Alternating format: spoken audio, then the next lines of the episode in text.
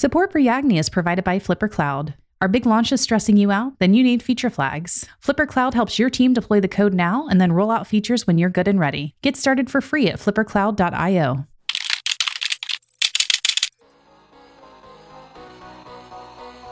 Today I'm joined by Jason Swett, host of the Code with Jason podcast and author of The AI Advantage, a programmer's guide to more output from less effort.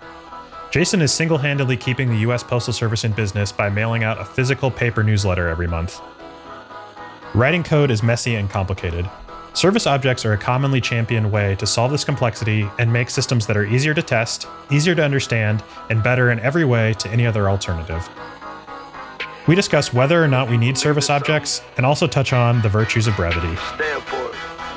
Welcome to Yagni.